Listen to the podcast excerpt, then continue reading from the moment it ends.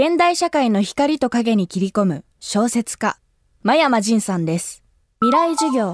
この番組は、オーケストレーティング・ア・ブライター・ワールド NEC がお送りします。去年の秋、全国5つの会場で行われたイベント、FM フェスティバル2018未来授業僕らの時代の生存戦略今週は小説家真山仁さんの授業をダイジェストでお届けします。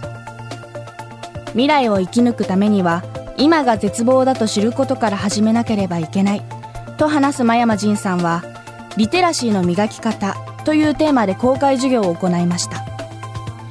リテラシーとは情報の波の中から正しいものを見分ける力ではない。絶望した大人たちに向かって道を開けてくれと説得するための武器である。真山仁さんはそう話します。未来授業4時間目。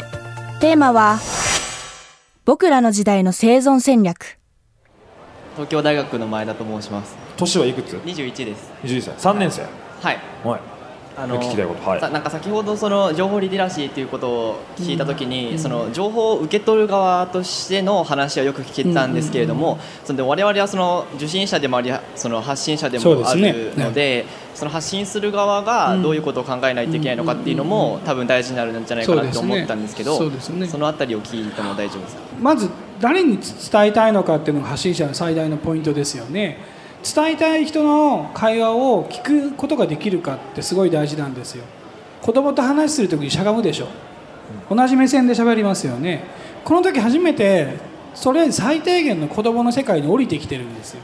でじゃあこの子にはきっとこういうふうに伝えると届くだろうなっていうことをぶつけてみてそしたら向こうが理解したらこれで一つ実績ができる。だからこの人たちの言語と価値観みたいなことをしゃがんだりあるいはそのその人たちと一緒に飲んだり働いたりすることでなんかその人たちと同じ立場と視線をやっぱり自分が実感した上で何かを伝えようってするとあの何も知らないで正しいと思ってることだけを伝えるよりは伝わると思います。ただし日本人弱点なんですけどあの話せば分かるっていうのは嘘です。話しても分からない。話して分からないから交渉するんですよ。どうしてかって立場がある自分たちの。例えばこれが仕事になるともっと立場があるわけですよ。絶対このこの数字で営業取ってこいって言われこの数字よりその安くしたら受けるなってやり取りを両方がミッションで持ってきてるのに、はい。交渉に行くわけですよね、はい。そしたらどっかでこう落としどころを探さなきゃいけなくなるじゃないです。か、この落としどころっていうのは理解して落とすんじゃない。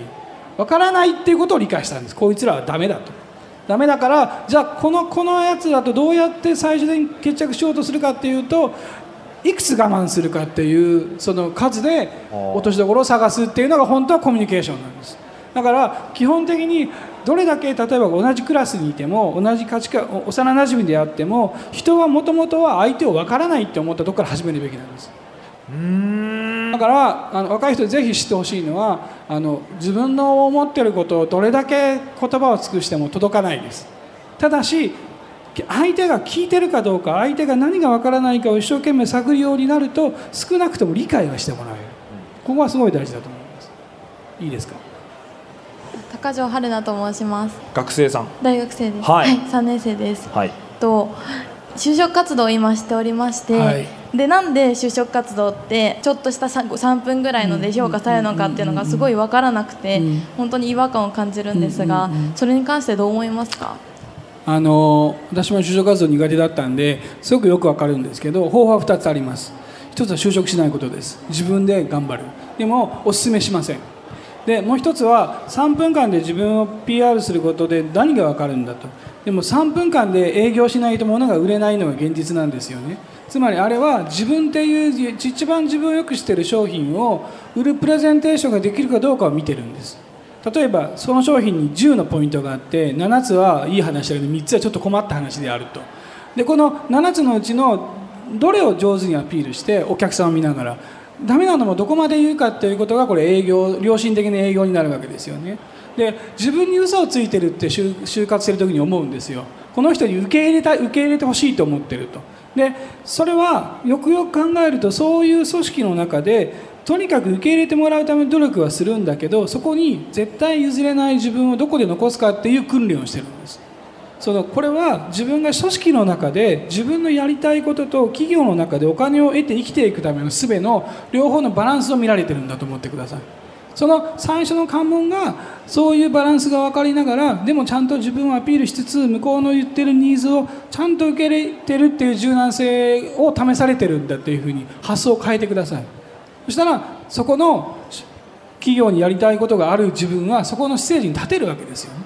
でそこでまたいろんなことを覚えていくことによって初めてよく言うバランスのあるあるいは自分のことを意思を通せるだけの力が出てくるのでだからあのあんまりこう内向きの自己否定ではなくてあのそこの一つの門を越えるためのもんだと思ったらどうですかね。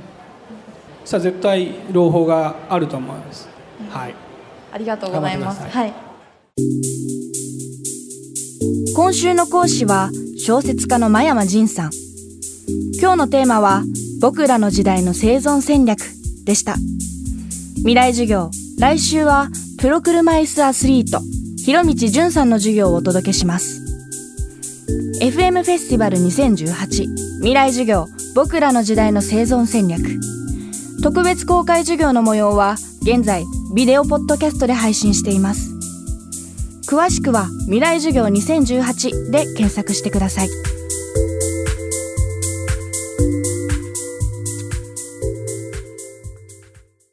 未来授業。